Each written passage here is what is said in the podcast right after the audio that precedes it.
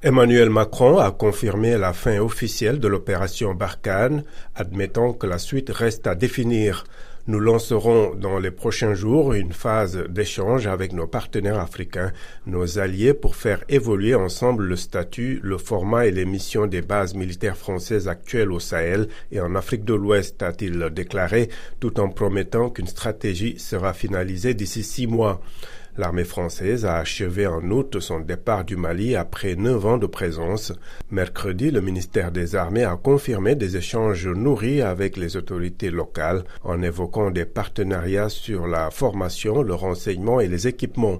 Depuis la rupture avec le Mali, on insiste sur le fait que Barkhane, ce n'est pas terminé, puis maintenant que c'est terminé, constate Denis Toll, spécialiste du Sahel à l'Institut allemand pour les relations internationales et la sécurité. Le projet français en Afrique se heurte à une opinion africaine de plus en plus hostile.